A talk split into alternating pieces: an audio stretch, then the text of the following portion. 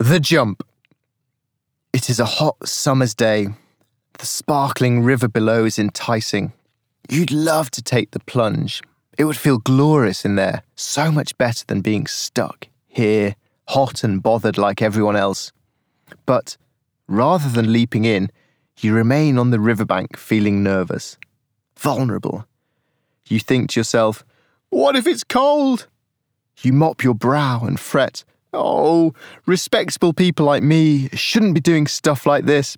You clutch tightly at the towel around your body, unwilling to unleash your lily white buttocks upon the world. What will people think? You summon up the will to dip your toe in the water. There have to be easier things to do than this.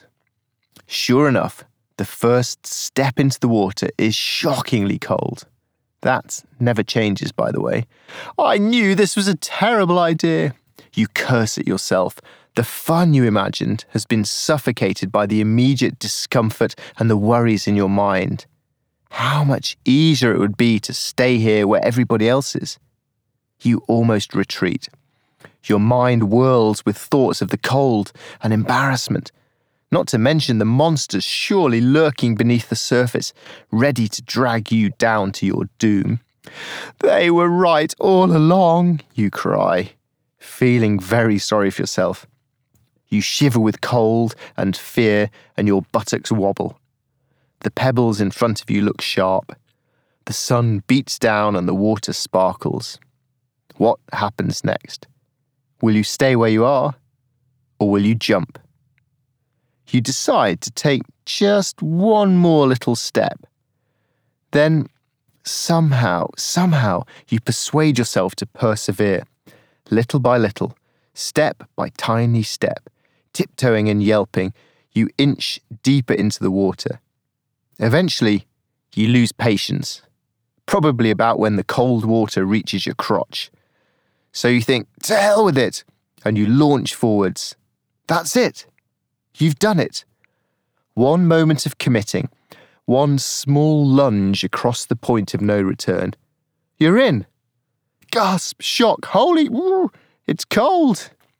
You burst up from under the water, wide eyed and shocked. You draw breath, then whoop. And now you are splashing, grinning, and hollering at all those timid souls on the riverbank. Look at them all their towels clutched around their vulnerable bits, dreaming of taking the plunge, stewing and unhappy, unable to muster that one small step, that giant leap of faith. Look a little closer. They are not laughing at you, they are jealous. Come on in, you yell. It's great once you're in. Stop being a wimp. All you gotta do is jump. Once you start, you won't regret it. God, it feels wonderful in here.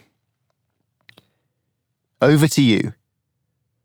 The idea of living adventurously reminds me of skinny dipping. What's a comparative metaphor in your own life? What is your version of flinging off the towel of respectability and leaping in?